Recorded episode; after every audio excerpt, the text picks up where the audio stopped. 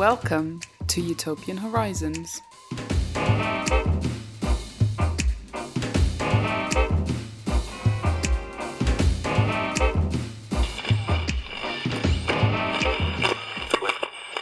Hello, and welcome to Utopian Horizons, a podcast where I cover a different utopia, dystopia, utopian thinker, or movement in each episode.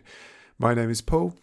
Um, last time I recorded an episode, and, and last year, in fact, I told you that I was going to be trying to get ep- episodes out more regularly uh, this year. Uh, maybe you didn't believe me, but look, here we are. It's been, I think, uh, I think less than two weeks since the last episode came out, or something like that. Anyway, uh, you've already got already got another one. Um, I'm going to try and uh, keep that up. We'll see how that goes. But um, yeah, I, I, meant it when I said it, and uh, this is the first instance of that, and, and hopefully I'll keep on going. But um, yeah, th- this episode today actually is is kind of be going to I guess is a little bit different to stuff that I've done in the past in that normally when I cover a book or a film or whatever it is, I've read that book or watched that film from start to finish. This episode is covering a series of novels, um, the the Culture series of novels by Iain M. Banks, which I have not read. I've not read a single book in this in the series. Um, so that means there is still scope for another culture episode in the future which I guess you could say takes the the standard approach or whatever from what I've done in the past. But this is is um, based on an article that my this episode is based on an article that my guest Kurt Schiller wrote for Blood Knife, uh, an online magazine. We'll talk about what that is when we get to to chatting with Kurt. So he, he's written this article about um, the Culture series, this this series of uh, sci-fi novels by Iain M. Banks, and the phenomenon of it having uh, billionaire fans that kind of seems to be at odds with uh, its explicit uh, socialist um, politics. So yeah, I thought this would be well. First of all, I just thought this might be cool to do. Um, but but yeah, I was thinking um, in terms of this thing of me trying to get episodes out more regularly. Sometimes talking to someone who's who's uh, written something or, or taken a, a, specific angle on something uh, might be a cool thing to do because um, first of all because it's interesting and second of all because uh, as uh, while I'm reading like other longer things, I can uh, get these episodes out more quickly. So I guess you could say this was something of an experiment. And after talking to Kurt, I think I consider it a successful experiment. So uh, maybe maybe there'll be more of that. But yeah, if if if at this point you're wondering um, what is the culture series of novels, who's Iain M. Banks, what billionaire fans are you talking about? Why is it weird that they're fans? Why is that important or significant? Well, we're going to get to all of that when we talk to to Kurt. Um, so don't worry about that. If you're also thinking, who's Kurt? Well, we'll deal with that as well. What's Blood Knife? We'll talk about that. Um, just quickly before we get to that, I will do my uh, my standard uh, plug, which you probably skip past at this point. But um, if you're enjoying this, if you've been enjoying this podcast, uh, if you enjoy this episode when you get to the end of it, please consider giving me uh, a review or rating on whatever you listen to this to. That does help with the podcast in terms of its visibility and how many people see it. Um, so that would be much much appreciated. If you want to um, help support me doing this podcast and uh, help me to to stick with this commitment of doing stuff a bit more regularly, then you can support me at patreon.com slash utopian horizons. Uh, where if if you sign up to that to support me, you'll get access to a bunch of bonus episodes that are up there. Um, whole list of stuff, uh, episodes running through capitalist realism, chapter by chapter, episodes on anime, episodes on video game stuff, and I just started doing uh, a run through of uh, Snowpiercer, the Netflix series. Uh, I've done one episode of that. I'm going to do another one. Uh, I'm going to try and do another one like in the next week or so. So that should be coming soon as well. So yeah, I think that's all I need to say about that. So let's just get on to my conversation with Kurt. Joining me now is Kurt Schiller. He is uh, editor of Blood Knife. Um, Kurt, rather than me trying to explain what um, Blood Knife is, I think it'd be easier if, if you could uh, tell the listeners uh, what that is. Yeah, absolutely. More than happy to. So, Blood Knife is a, uh, digital magazine. It's a monthly magazine about science fiction, fantasy, horror, and capitalism. Um, we are essentially a a monthly uh, leftist uh, slash socialist magazine that publishes uh, original essays about various science fiction and fantasy and horror properties. Really, a- anything that might broadly fit into genre media, whether that's you know books, movies. Um, we've even done some things about music, I think, or we have some coming up, uh, and we just kind of explore the overlap of you know left wing politics and uh, popular media. And and you know when I say popular, that that could be anything from you know the the latest blockbuster to something a, a little less w- well known, such as uh, the Culture series that we're here to talk about now. Yeah, cool. And I, I I'd recommend uh, listeners checking it out because I think it's got some of the in some ways somewhat of a, similar approach to some of the stuff I'm trying to do on this podcast, and uh, certainly deals with, with some of the same issues in terms of the way it's critiquing capitalism and, and stuff, and and uh, indeed looking at genre fiction and stuff is something I, I very much enjoy. So I think if you like this podcast, then you'll you'll find something uh, of value on Blood Knife as well. Um, indeed, I've written an, an article for you on, on Blood Knife uh, on on The Last of Us Two. Uh, so yeah, that's there as well. Um, Yeah, and that was a Yeah. wonderful article, and it, it should be out um, actually probably by the time that this podcast is out, because I was actually just going to go unlock it uh, l- later today. Since we're we're Patreon supported, and so you know we we release about half of our articles to the public and half of them to subscribers, and then as the month goes on, we unlock everything. So Cool. Okay. Um, well, yeah. As as uh, Kurt mentioned, um, we're going to be talking about uh, the culture series. Um, more specifically, Kurt wrote an article. Again, you can find that on Blood Knife about um, the culture series and and the kind of the more specifically the phenomenon of this um, series of kind of uh, socialist novels having billionaire fans, which is kind of a, a, a strange a strange phenomenon. so um, I thought it'd be something that was was fun to talk about. Um, so to start us off, to, to to kind of try and orient us for people who have no idea. First of all, can you tell us what the culture series is? Yeah, absolutely. So the Culture series is a collection of 10 kind of loosely related uh, science fiction novels by the Scottish author Iain M. Banks, and he wrote them between 1987 um, and when he passed away in uh, 2013. And they are broadly, I guess you would say, uh, kind of far future space opera. Um, and they're they're primarily kind of you know adventure oriented. Um, they're not quite they're not, they're not quite military science fiction, I would say, although they they borrow some aspects of of that. Um, but one of the interesting things about them is um, they're they're they're pretty you know explicitly left wing um, to the point that I, I would almost say that you know the the the group of people that they're about the the culture is essentially a kind of further left post scarcity version of say like the United Federation of Planets from from Star Trek. So broadly speaking, they have this incredibly advanced uh, society very loosely non-hierarchically organized that has access to you know technology that's so advanced that it may as well be be magic. Um, so they have you know fully sentient artificial intelligence. They have um, you know essentially limitless availability of resources they have the ability to construct these kind of you know giant uh, Larry Niven style rings um, that they they they also sometimes call call orbitals. Um, and, and so it's it's broadly speaking a, a sort of you know far future, far left, ultra tech uh, space opera s- series of novels. Um, and you know just just in terms of uh, you know its personal uh, my my personal view of it, I think they're great. Um, which which I, I'm sure will will come across pretty quickly uh, as I keep uh, talking about them. Yeah, I, they've been they've been recommended to me multiple times to cover on the podcast. I think so. You're you're not alone in, in thinking they're great for sure. Um, so in terms of okay, so we've got this this society called the culture, um, and as you've you've kind of indicated there, it's like a, a very advanced.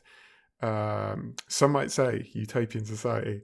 Um, could you could you talk us through a bit like what that utopia looks like like uh, what's the structure of society what's it like to live in Um, firstly, because this will be helpful context again when we get to talking about um, these uh, billionaire fans we mentioned, and yeah, just because utopias are unfortunately very rare in fiction, so it's it's nice to come across one. Um, yeah, and it'd be nice to hear about what this utopia looks like. Yeah, absolutely. And just to kind of circle back to what you said about you know them being recommended to you, you absolutely should check them out.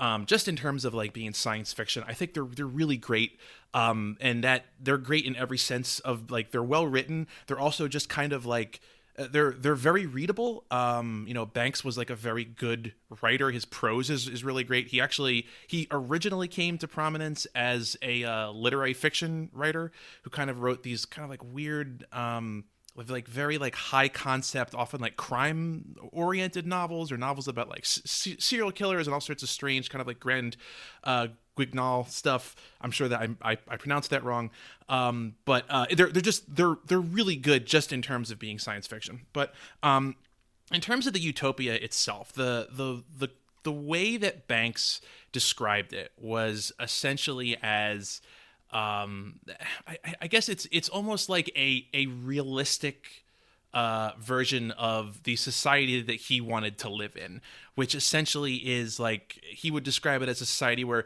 nobody is exploited, nobody has to do anything. Um, everything is kind of very. Uh, it, I guess it's it's a kind of like anarcho-communism almost, um, where you know people don't have to work. There's no property. There's no capitalism. Nobody wants for anything. Everyone is just kind of free to live their life as they see fit. So, you know, the majority of people in the culture just kind of live lives of leisure. Um, and uh, you know it, it, the the actual labor of running things for the most part is done by these like super intelligent machines called minds who are in in every sense you know equal citizens they they are just as much um, members of the society as as anyone else but the interesting thing about it is the whole thing is a very like consent based utopia where where kind of it's I've said loosely organized a bunch of times. It's all run through a kind of like instant direct democracy where you know if you want to stay you can stay if you want to leave you can leave you can't really claim anything for yourself but you'll never want for anything so people live on these you know these vast megastructures in space where if they want to live on a mountain range, well, there's a mountain range that they can live on. Um, if they want to go, you know, travel the universe endlessly on, you know, a, a, giant spaceship, they're free to do that. They can't, you know, exploit or harm anyone else. Um, but at the same time, you know, it's it's essentially a, a world where everyone has everything and nobody is required to to do anything, and and it's it's made possible effectively by their level of mass technology and the the fact that you know they've they've reached a state where um, any labor that that has to be done can be done by these you know super intelligent um, artificial intelligences where you know the hmm. the the full effort of running the entire society and doing all the work is like a fraction of a percent of their full you know uh, capabilities and so they basically run things almost like as a favor uh, to humanity while also remaining part of it so um, it's it's a very like it's a very like post everything sort of society and i i think that you know a, mm. as hmm. you kind of read through it you you quickly realize that there's not a lot of strife in it. And so it's it's difficult to set like an interesting story fully within it. And so just you know as an aside a lot of the books themselves don't actually take place directly within the utopian society of the culture. They kind of happen around the fringes or there might be like an agent provocateur of of the culture um, or someone who is you know engaged by them to to do something involving another society that they have have come into contact with. Mm that makes sense because it sounds like it would be quite difficult to set an interesting story like within the utopian society where it it sounds like there's very little kind of conflict like there's very little cause for kind of tension and uh you know if you don't have these kind of imbalances of power and things like that there's there's there's not really the there's not really the context to have have like a story where there's conflict taking place. So it seems to make sense to me that they would have to be on the fringes or kind of outside. Uh, in some way.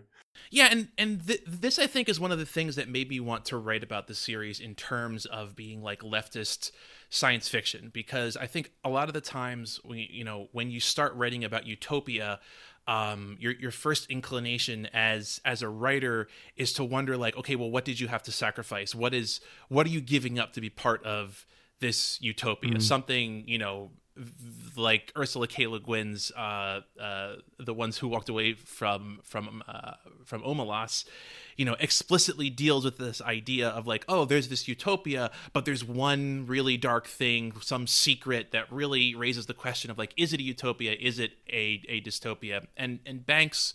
Um, was very explicit when he was, you know, creating this setting that he he wanted it to be like just a society of very well-meaning, very capable, well-organized, you know, nice people who effectively um, didn't even necessarily like construct their utopia because they are socialists.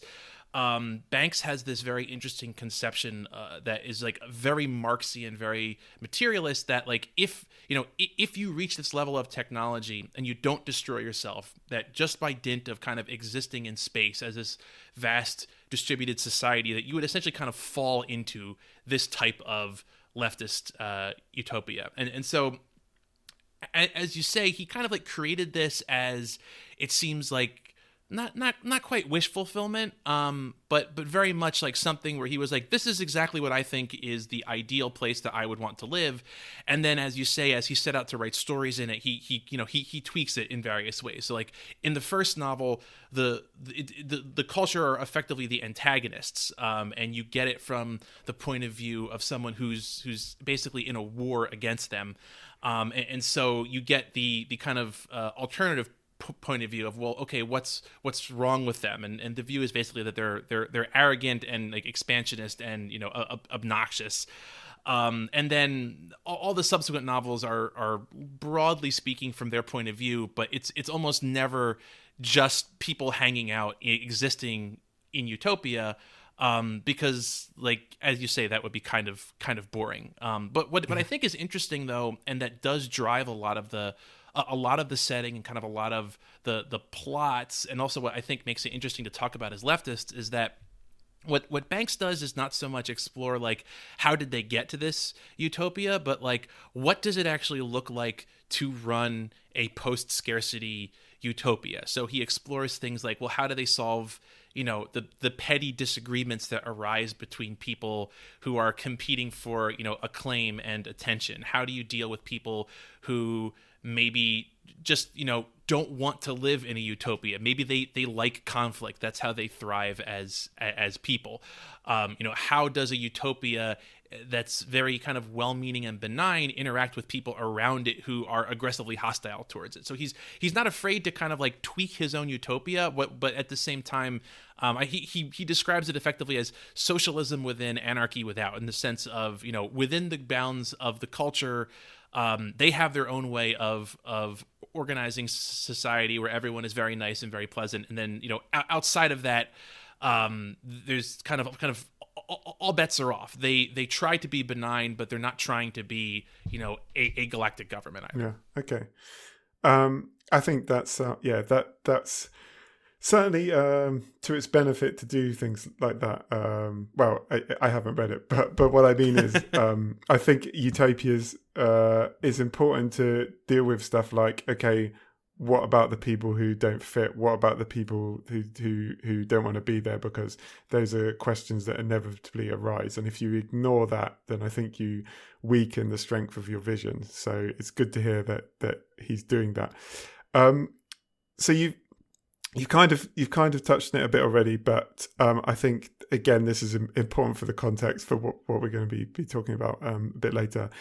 You talked a bit about Banks's politics, and so we we sometimes get fiction that can like people will read it as, as left wing or, or right wing or whatever, but you, you, may not be entirely sure of uh, the politics of the author. They may not be particularly public about that. But um, in this case, we can be uh, pretty confident that, yeah. that it, what Iain M. Banks's politics are correct. Yeah, absolutely. So I mean, I mean, Banks was ba- was effectively a lifelong socialist, um, and it's it's interesting looking back on on interviews uh, with him from like the 80s and 90s because he, he was always very explicit uh, about being a socialist. You know, he was a member of uh, the, the, Scottish Socialist Party. He was interviewed in a wide variety of socialist newspapers. Um, he, he's you know he he never really made any effort to hide what his own politics were. Um, but but because I think socialism and and you know communism and kind of far left uh, ideologies in general were not nearly as well represented in, in, in pop culture before you know things like the Occupy movement and its kind of offspring mm. kind of brought them back in into the mainstream um, it, it's almost like people didn't notice and they were like, oh, he's just very liberal. Um, so you know, when I when, when I started reading Banks in the '90s, my impression of him was was basically that he was kind of like a sort of Dennis Kucinich type. You know, he was he was you know uh, like an electoral lefty guy who didn't like the Iraq War and he he didn't like you know mm. imperialism and i had some vague sense that he was you know pro environment and kind of anti exploitation. But if you actually go back and look at the interviews, he's very explicit that you know um, there, there's there's a 1994 essay that he wrote called "A Few Notes on the Culture," where he basically lays out like I see the market as evil. I see capitalism as evil. It doesn't mm. work. It's the cause of all these problems. I have created this world in which capitalism doesn't exist within this society. And I want to show that, hey, you can have a nice society without capitalism and kind of explore what that looks like and what that means. Um, and, you know, as it, it, it's funny because like I, feel like now it would be much his, his politics would be much more noteworthy but at the time it was almost like quaint like oh there goes you know Iain M Banks with his his funny you know leftist politics to the point that like I, I think the the most widely covered political thing about him um, was uh, in kind of the run up to the Iraq War um, in or I guess the, the the second Iraq War, I, I should say, um, in the 2000s, he you know he he hmm. famously wanted to get Tony Blair kicked out of office, um, and when he kind of failed at that, he cut up his his passport and, and mailed it to uh, 10 Downing Street, which, which again, like you read that and you you get this impression that he's like, oh, he's kind of like you know like a like a like a stronger version of like the Dixie Chicks, and and it was easy to kind of see him as within kind of like a broader purview of of liberalism, but no, he's he's always mm. been very explicit that he's you know anti-capitalist um, and kind of very explicitly pro pro socialist in a, in a very pointed way. But at the same time, you know, it, it doesn't he, his his fiction is not is not like lecturing fiction. It's it's not like um, like Ayn Rand or, or even something like Upton Sinclair, where you know there's these big speeches about why this is the right way. He he was essentially writing like leftist science fiction f- for himself and for other leftists. He wasn't necessarily trying to proselytize through through his fiction. So you know it's it, it is at times easy to overlook. Okay, so that kind of, of, of brings us to this point of so as you said, we've got this this guy who's explicitly said that the market is evil, that capitalism is evil. We've got this series of novels that is, but there's a society that's represented as, as utopian, where there's no property, there's no money, there's, there's, there's no capitalism. And this brings us to the rather strange phenomenon where we have the, the, the kind of ultimate capitalists um, in people like Elon Musk's uh, Elon Musk and Jeff Bezos being being fans, which is what you were writing this article about, uh, this, this, kind of this strange phenomenon. Um, now you touch on this in the article as well. We we've probably all read or watched or whatever some piece of fiction that, that doesn't like imperfectly uh, chime with our own personal politics. Um, sometimes, yeah, I've I've frequently enjoy stuff where I think, okay, but this part of it I, I don't like uh, what what it's saying here. I think that's quite normal. But I wouldn't, for example, read Ayn Rand for fun. Um, that would be annoying to me because it's so kind of. Uh, I find it so the the kind of as you said as well. It's more kind of. Um, she's more explicitly pushing a particular ideology out there, but also it's it's kind of so ethically bankrupt and and uh, yeah, um, abhorrent to me that I would not enjoy reading it this the ideology of uh, that that Banks has and that seems to be coming through these novels doesn't seem like it should be something enjoyed by Musk's, Musk and Bezos. Um, but yeah, first of all, so so they've um, they've expli- they've publicly said that they they're fans of of these uh, of these novels, right? Yeah, and I mean they they've even effectively done kind of like tributes or like shout outs to it. Like um, hmm. and they, they they take slightly different forms. You know, I, I think I think Musk, as everyone knows, is a much more uh you know kind of like at times obnoxiously public individual he he seems to yeah. want to talk about himself all the times whereas uh yeah. jeff bezos is a little bit more more private um hmm. but but n- neither of them have made any particular secret of of their love for it um I think the first reference I saw to Jeff Bezos talking about uh, Iain M. Banks was um, there was this interview I want to say in about 2006 2007 when you know he was he was very rich but he wasn't quite you know you know 2021 Jeff Bezos um, where someone asked him, you know, what, what, you know, we heard that you're a big science fiction fan. What are some sci-fi writers that you like? And he mentions, you know, Philip K. Dick and Robert Heinlein and, and Isaac Asimov, and then and then he mentions um, uh, Banks explicitly, and I, I, believe in that interview he even kind of adds like a little coda that you know, like I really like, I really like this guy, um, and uh, and and it, you know, on a very surface level, I, I think one of the most common kind of like dismissive responses that I got to this was was well, you know, of course they like it. They like science fiction, and it's it's good science fiction, and it is, and that's you know that's that that's a very fair uh, point. Um, but there's there's I think two things um, that set it apart, uh, which is that you know both Jeff Bezos and and Elon Musk have specifically said not only that that they like it, um, and and I, I mentioned what kind of Bezos uh, talking about it. Musk has talked about it in much the same way, and they they both kind of named things after it. Um, mm. Or Jeff Bezos tried to fund uh, a a culture TV series that was going to be based on on the first novel, and it, it wound up not not happening. Um, which I'm I'm kind of pleased about because I, I, suspect that it probably wouldn't be a very particularly good adaptation. Although who you know who knows.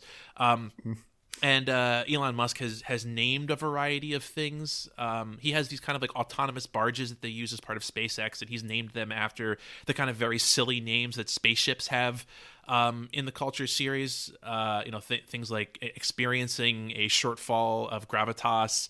Uh, yes, I read the instruction manual. There are these these kind of like you know silly little jokes.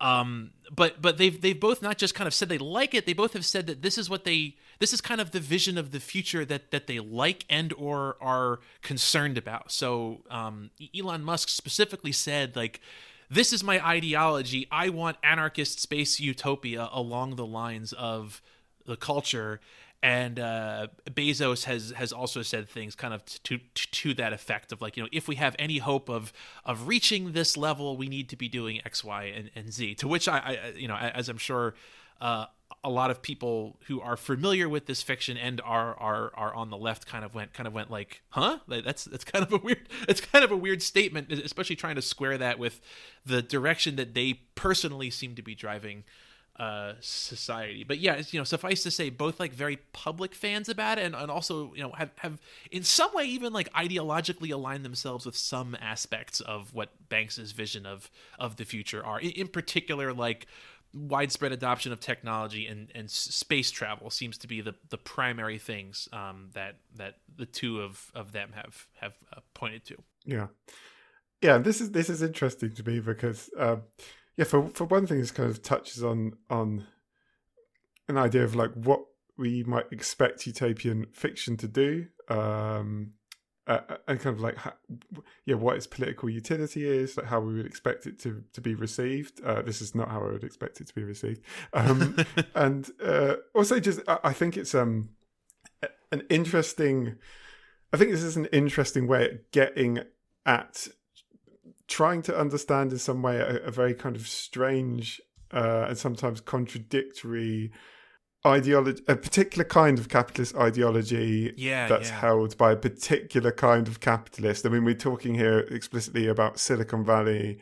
Uh, you know, tech people who've made their money in in, in tech uh, in Silicon Valley. There's a particular kind of ideology there, which is, I think, different um, to to many other uh, wealthy people. So I think this is a really interesting way of trying to get into and understanding that. So yeah, how do we how do we explain the how do we explain this? How do we explain them being fans? How does this uh how do they reconcile what they're seeing here with what they believe? I think you've already you, you've already suggested one thing which I, I completely makes sense to me, which is you mentioned it's science fiction. They like science fiction, as you mentioned already in this and in your article. Musk has his, has SpaceX. Um, Bezos has his space company. What's it called? Blue Blue Origin. Blue Origin, yeah. Um, so they're in they're into space. Musk is obsessed with the idea of getting to the moon. Uh, they love all this shit. So the fact that there's space stuff in in the culture series that makes sense to me that they like that. but um, going beyond that, like how how do we kind of yeah, how do you try and account for this? What, what did you did you come across when you were trying to think through this uh, strange phenomenon? Yeah. So so you mentioned something really really critical, I think, which is the kind of Silicon Valley um, aspect, or you know, I've even called it called like you know the Sil- the uh, what's it called like the the California ideology, which kind of mm. coming out of like yeah. the the techno culture of the 70s and 80s, this idea that you know widespread access to information and technology is itself kind of like inherently liberatory like it doesn't it doesn't matter so much the the ethics by which you achieve it or like the ramifications of adopting and producing this technology just this idea that like as technology becomes more widely available as we increasingly move into kind of like a cyber society you know people will just naturally gain more liberty and it's it's almost like a weirdly like purely technocratic materialism I, I guess or just kind of like a hmm. full mm. technocratic uh, view this idea that you know just as we get smarter we will get better. So as long as we're getting smarter we are also simultaneously getting better. Um, and I, I, think that you know it's the the, the way that and, and you, you can see this in kind of the way that they they approach it. Like like musk specifically has said you know this is the future that i want essentially. And you look at what he's doing now and yeah he's you know he he seems to get a real uh, what, what I assume is like a real honest joy about, you know, interesting technology. And so it seems reasonable to yeah. me, at least, to say, well, you know, he thinks that, you know, at, at some level, furthering the goal of, you know, widely available human spaceflight uh, is an inherent good, whatever the costs are, whatever that means in, in terms of you know labor and, and exploitation, whatever it means in terms of the defense industry and imperialism. That that's all kind of irrelevant to the central goal of um, to to borrow like a video game analogy, like moving up the tech tree. And you see the same thing from from uh, Bezos, where he's you know he, he's given these presentations about you know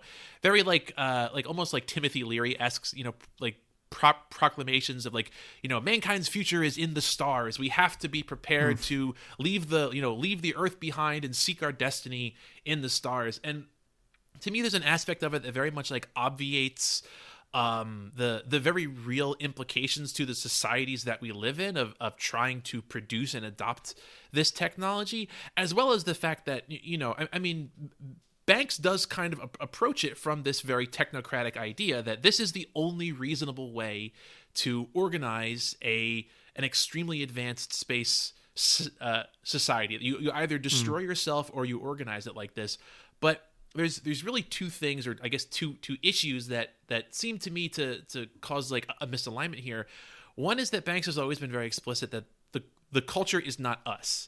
Um, it's it's not Earth humans. And in, in, fact, Earth and our current society appears in one of the culture short stories called State of the Art. And and to, you know, they, they basically visit Earth and, and have a look around and say, like, what's up with, with these people? And, you know, unsurprisingly, they, they don't have a very a very uh, high opinion of us.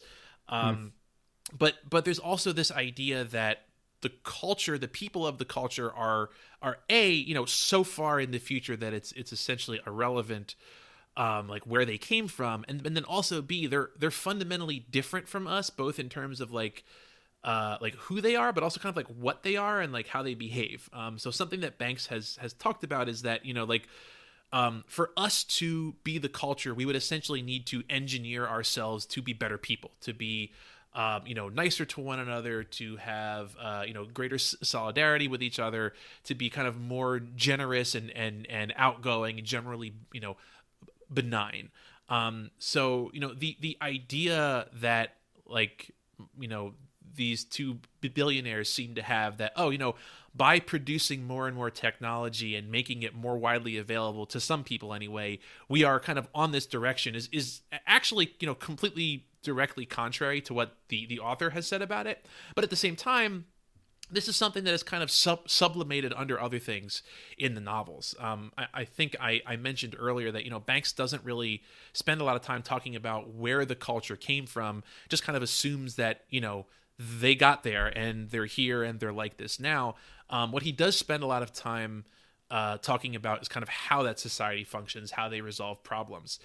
Um, and so, you know, I, I, think from the point of view of of someone like like Jeff Bezos, yeah, of course he sees the appeal of it. Uh, you know, who wouldn't see the appeal of a society where you know you don't have to work and you can have essentially anything that you want, and there's cool space stuff mm. everywhere.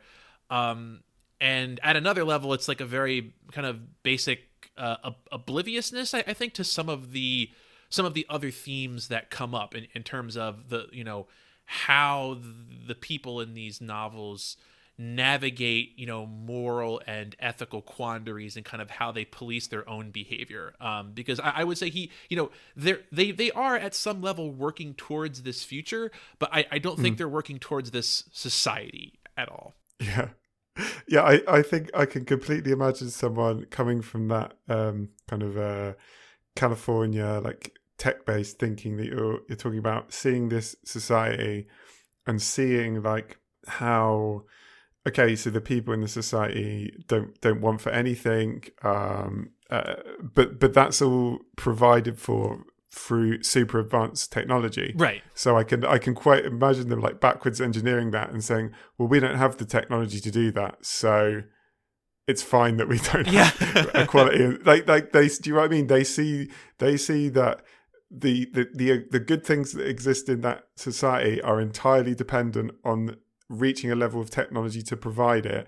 And therefore because we don't have that technology we can't have like an equal society basically. Like that they see it as being dependent on the technology. Yeah and and i i also i also think that kind of people from that that broadly i, I guess you would kind of say like broadly like right libertarian um, ideology, which which actually it's you know it, I, I, should mention this. This is something that Banks was explicitly asked about. Um, you know, a few years before his death, uh, there was a really great series of interviews um, carried out by a woman whose name uh, escapes me, but it was it was uh, featured in. Uh, it was featured in uh, Strange Horizons magazine in 2010, where he's kind of explicitly asked, like, so a lot of you know American libertarians uh, look at the culture and say like yes this is exactly the society that that we want too. Everyone has perfect freedom. Nobody is you know forced to do anything. Um, you know what do you think about that? You know M- mr banks. And his his response is basically like uh, I, I despise everything about American style libertarianism. Like, how can they possibly look at this world I've created that has no private property, no money, um, and and be like, oh yes, you know, if we're as selfish as possible, if we're as individualist as possible, we'll kind of you know stumble backwards into you know enlightened uh, socialism, and, and it, it is like a very funny. Um, I, guess it's kind of like a, a myopia to the role of the individual in some of these utopias because like to to an individual in a sufficiently advanced kind of post scarcity society yes you can do anything that you want um, but there, there's there's this this thing that um, my my father always loved to say to me growing up, which was you can do anything you want, but you can't do everything that you want. And I, I think there's, there's an aspect of that, that that comes up where it's like, yes, you can do anything you want. If you want to live a life of leisure, you can do that. Um, but there there there are limits where you know by by choosing to organize society in this way, you have effectively eliminated the possibility for a Jeff Bezos or an Elon Musk to to exist because the role mm. of the individual itself is is you know very much downplayed. Like everything is democratically decided. So you you know you you can't. It, it's the I think I think they even mentioned at some points like it's very rare to find someone who owns a spaceship in the culture. You can go and like get on a spaceship and be like, hey, where are you going? Oh, okay, you're going here. I'll go there too um, you can you can kind of ask and say, hey, I'd like to go on this tour of all these you know star systems, and they'll do their best to accommodate it. But but you can't fully be a, a kind of uh, I guess, fully empowered individual with with power over society. Um, but again, it's it's hard to see that when the constraints placed upon you are are so minimal. I, I think, and, so again, it, to me, it, it, it comes back to this idea of like, yes, they can see the good, but um, they they kind of miss the the the way that they themselves probably are that being such a a weirdly individually empowered individual is inherent to being Elon Musk. Like there there can be no Elon Musk in the culture because Elon Musk is defined by telling people what to do and owning things and you can't do either of those things in the culture. Yeah. Although uh interestingly you, you suggested that uh I completely agree with you there can't be an Elon Musk in the culture but but you suggested that um perhaps one of the reasons that they have such an affinity with this book is because Elon Musk and Jeff Bezos in a way can see themselves in the culture because they are far closer to living a life like that than any of us are. Yeah, I think is a yeah yeah there's there's there's this thing that keeps occurring to me which you know like people will complain about like why don't we have jetpacks? Why don't we have flying cars? Um, why don't we have lasers? Why don't we have you know this that and the other thing? And the truth is like most of that technology does exist it's just that only rich people have it.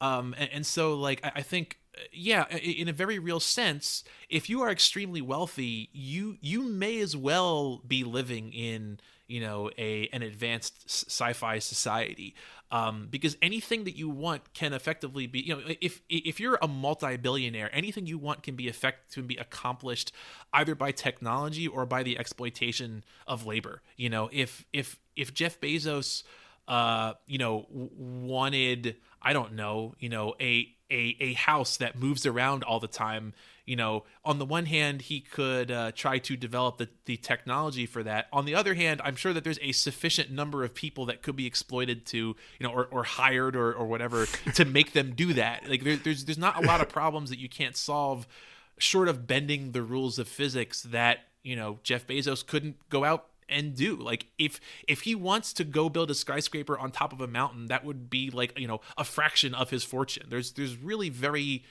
very few limits, I, I think, to their ability to enact their imagination. And, and, so yeah exactly. Like like they're they're effectively already living in a post scarcity world.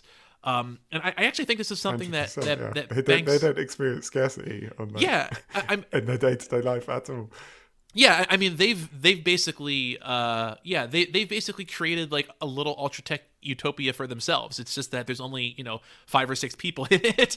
Um but yeah. but this is you know it's, it's interesting because um towards the end of his life banks banks like explicitly mentioned um that you know this idea of like you know technology itself is not the answer. Um i think it was in an interview in 2009 with CNN where he specifically says, you know, we've we've essentially created a culture uh, no no pun intended, where you know a, a small number of people have access to technology far in advance of what anyone else in the world can can dream of, and we don't appear to be getting any closer to my ideal of a non-exploitative utopia. We've we've just kind of hidden the exploitation from a you know a smaller and smaller number of people. mm, yeah. Um, another uh, kind of key argument you, you made as well is that and actually, you've, you've mentioned this already a couple of times the fact that Banks is not really concerned in showing us how utopia, how we get to utopia. He shows us a utopia, there's a utopia already fully formed by the time we come to the novels. And you kind of suggested that that kind of leaves open then the, the space for speculation of, of how you might get there. And you have, so we, yeah, we don't know how they get there. So, so Jeff Bezos and uh, you know Musk have a space to imagine how that might happen. We can kind of tie that in with, um, as you suggested, these uh, these these AIs, these minds, these kind of perfectly rational, elevated beings that can kind of manage everything from above. Uh, and you, you kind of made the argument that, that they might see themselves as this this might basically appeal to their ego as they kind of see themselves as like the stewards like bringing forth this future. Like they've they've seen where we want to go. Banks did not provide a, a, template of how to get there, and they see themselves as effectively doing that.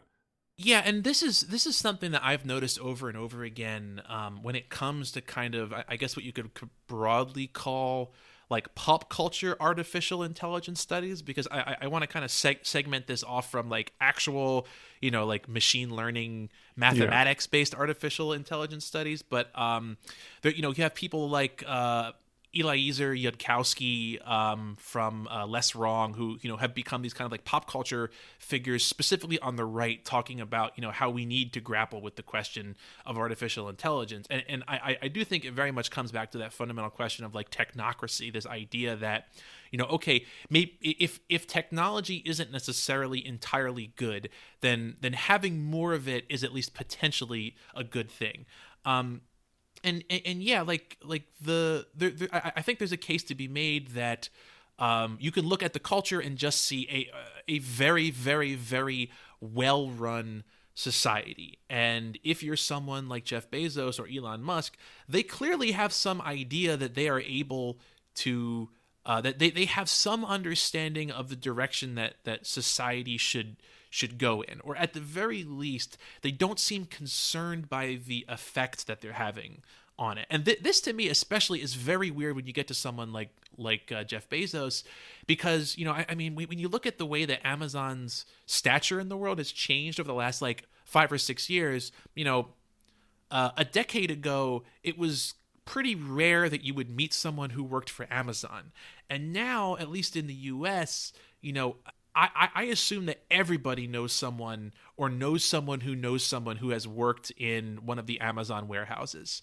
Um, so I, I think there's an there's an element of kind of like combining those those two aspects of like, well, I Jeff Bezos have figured out how to order society for myself, so all that I have to do now is figure out how to order it that way for everyone else, and and I've done it, so uh, I can just show everyone else uh, how to do it, and also I'm not going to worry about the fact that you know my workers are like having to pee in bottles, um, working mm. in my like hellish you know warehouse o- operation.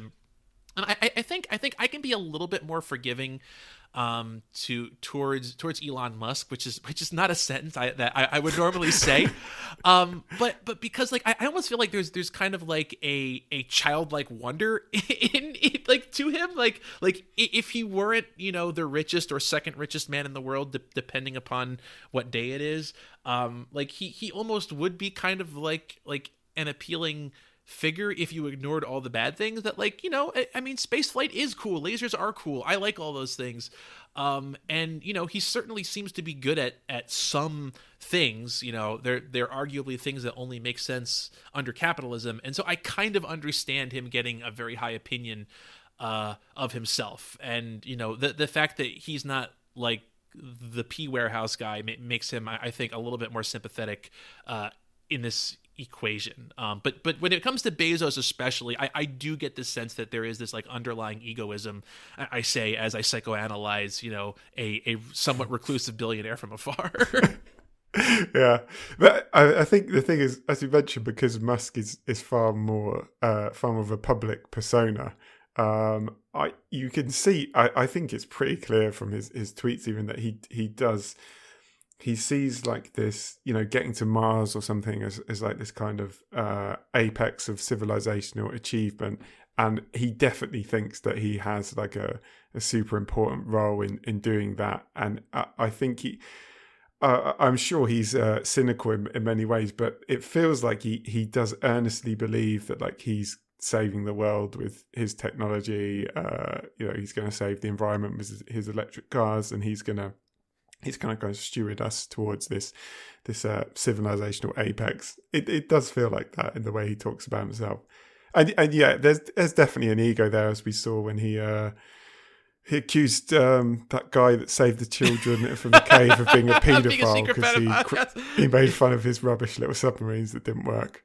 Uh, so yeah, and what's what's funny to me about like when you translate, um, you know, their role as individuals and kind of seeing themselves as like, I will be the person, you know, I I must be the person who picks up the mantle of spaceflight. Is again in in the sort of utopia that Banks describes, that cannot be a thing because nobody owns spaceflight. Even you know, nobody can can make society go in that direction.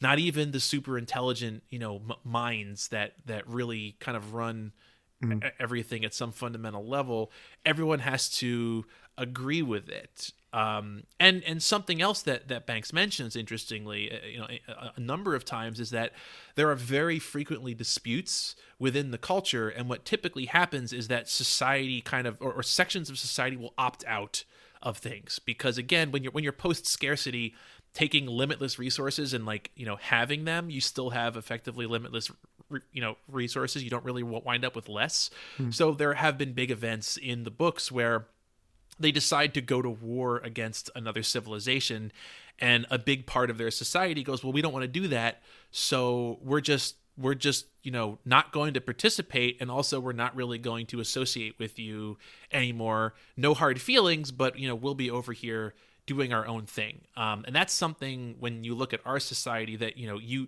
you can't do. You you know we, we don't mm. get a say in the united states about you know what does the government spaceflight program look at? At, at least, you know, we, we don't get like a one to one say. No. Um, maybe I don't want Elon Musk to, to be the person, you know, trying to drive us towards the stars. Maybe I'd like an actual scientist to be doing that. um, and, and, again, that's that, that that's something that you know they they seem to feel about themselves that uh, just just isn't really compatible with with this this vision. But it's it's incompatible by omission, not because there's a line in the books that's like you can't be Elon Musk. That would suck. Yeah, yeah. Okay, well, just uh, just um, one final question, um, and this is probably this is definitely quite difficult to answer. So um, I don't, I so slightly unfair of me to ask, but I'm going to ask it anyway. Um, how do we interpret this this uh, kind of strange uh, ideological conflict that we've we've been talking through? How do we how do we interpret that in terms of like the usefulness of utopian fiction? Like, do do you read this as as an indictment of of what utopian fiction can do? Do you just read this as like a couple of people being a bit stupid and not understanding things? Um, is this just a, a, very specific example of, of a very unique psychology of, of a couple of of of, uh, of uh, unusual people? um, so I, I actually have a pretty straightforward answer, I think, which okay. is I don't think that fiction can convince anyone to come over to your politics, um, and I don't think that's a particularly new revelation. Um, I mean, the one that I always think about is uh, the Upton Sinclair novel, The Jungle, which literally ends with like a four page speech about how socialism is the future. Socialism is the only answer to any of these problems. Um, and it like it literally ends with this this like proclamation that like you know when we take when socialism takes Chicago, socialism will take the world. And you know people read that book and were like, oh my god, the meatpacking industry is terrible. Our hamburgers are disgusting. Um, and and so like I don't think it's any particularly new revelation that that people will take away from fiction what they want. Mm. Um, but what I would say is that you know I, I think something I, I, think first of all having having an author like like Banks who existed and put his ideas out in the mainstream is an extremely important vital thing. You know, for every 10 people who just overlooked the ideology of these books, I, I, I think they also kind of plant these little like knowledge bombs in your head that maybe at, you know, 15 years down the line, you'll go, oh, huh, interesting. I never thought of it this way. Um, this this is a really silly example. Um, there's a series of uh, American children's novels by uh, Bruce Coville called uh, "My Teacher Is an Alien," and it's it's about exactly what it says it is where you know these kids discover that their teacher is an alien who's came down from space to basically observe humanity. Um, and there's a part in one of the later books where the aliens take the kids around the world and show them all these people starving. And then they take them and show them all these warehouses you know in wealthier countries filled with food and basically go uh, so so earthlings what's the deal here? What's what's going on now, when I was a kid and I read that, that didn't really have have any particular impression on me. Um, but as my politics changed over time, that became something that I actually thought about a, a lot. And it, it, I do think things like that can become a key to kind of unlocking the way that you see the world. Just maybe not always in the way that the author in, intended. Um, and so I, I almost feel like the role of fiction, especially like utopian fiction, is not necessarily to be like, uh, here's utopia here's how to go do it. All right everybody get out in the street and let's let's go do this. Because mm. that's that's not that's not how people engage with fiction. It's to at least create the idea. Um and there's this notion that you know over the last 10 or 20 years that you know science fiction has increasingly had no vision of the future. Mm-hmm. um, and so I, I think to the extent that you can find counterexamples to that, where there there is a unique vision of the future, for good or ill, you know, because for for for every culture, there's something like uh, Robert Heinlein's uh, "The Moon is a Harsh Mistress," where he's talking about this kind of like weird right libertarian, uh, you know, lunar colony that's like basically anarcho-capitalism. Um, th- just the idea that we can envision a different a, a, a different society than the one that we currently now live in, I think has uh, like an inherent value. Um, and it's it's on it's on the rest of us, not on the author, to interpret those visions and try to determine a whether that's and uh, whether that's a vision that we want to work towards and also to to, to figure out how. Because i don't think there's any answer that you're going to get from any science fiction novel about like oh here's here's how to do praxis perfectly you know problem solved i'll just go do it. Thanks you know sci-fi yeah. author. Yeah okay 100% agree. Okay um well thanks for coming on to to talk to me about this it's been fun as we mentioned up top bloodknife.com if you want to read the uh, article that this episode is kind of based on and uh, all the other stuff that you can find there. Uh, is there anything else you want to point people towards, Kurt, before we close off? Uh, no, I'll, I'll just I'll just emphasize. You know, we're always putting out new essays. We're always looking for new contributors on on Blood Knife. Um, you know, we we try to organize the magazine.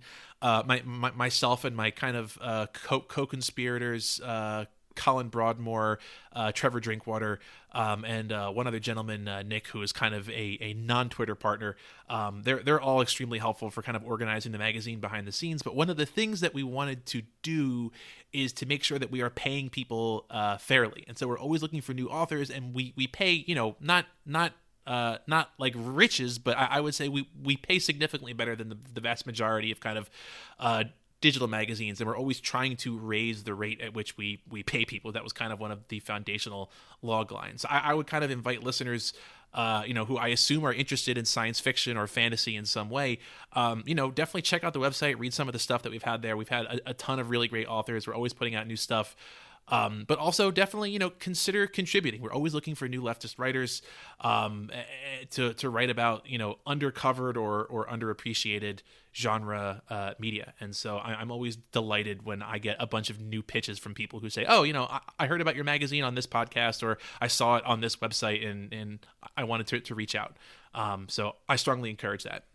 Cool. And uh, you can support the magazine um, if you so. Uh, if you so desire, um, you can get early access to um, unlocked articles uh, by supporting us on patreon.com slash bloodknife. Um, and if there is a locked article that you would really desperately like to read, uh, you can message me on Twitter at, uh, at mechanical Kurt, uh, Kurt with a K, or, or uh, at bloodknife mag. Um, and I will be more than happy to send you the, the, the article since I know that, uh, you know, times are tough and we, we try to meet people where they are instead of, you know, gatekeeping all, all of our content. Cool. Okay. Well, uh, thanks again, Kurt. It's been fun. Yeah, thanks so much for for, for having me on. Um, it is a delight. Uh, I've I've always enjoyed the podcast, and it's it's uh, a real privilege to get to uh, to appear on it. So thanks so much. Cool. Cheers. That is the end of my conversation with Kurt. Hope you enjoyed it. Uh, as I mentioned on top, uh, rating or review would be appreciated if you like this. And remember to have a look at patreon.com slash utopian horizons. If you'd like to hear more from me uh, and you can have a look at what bonus episodes you could get access to while supporting me to help keep doing this. Um, that's all from me for now. Uh, hopefully i'll be keeping to a slightly more regular schedule and i'll be back fairly quickly with something else cool. Uh, if you've got any comments or questions or anything you can always email me on utopianhorizonspod at gmail.com and you can follow me on Twitter at Utopian Horizons. Uh, but yeah, anyway, as I said, I'll be back soon and I will see you then. Bye bye.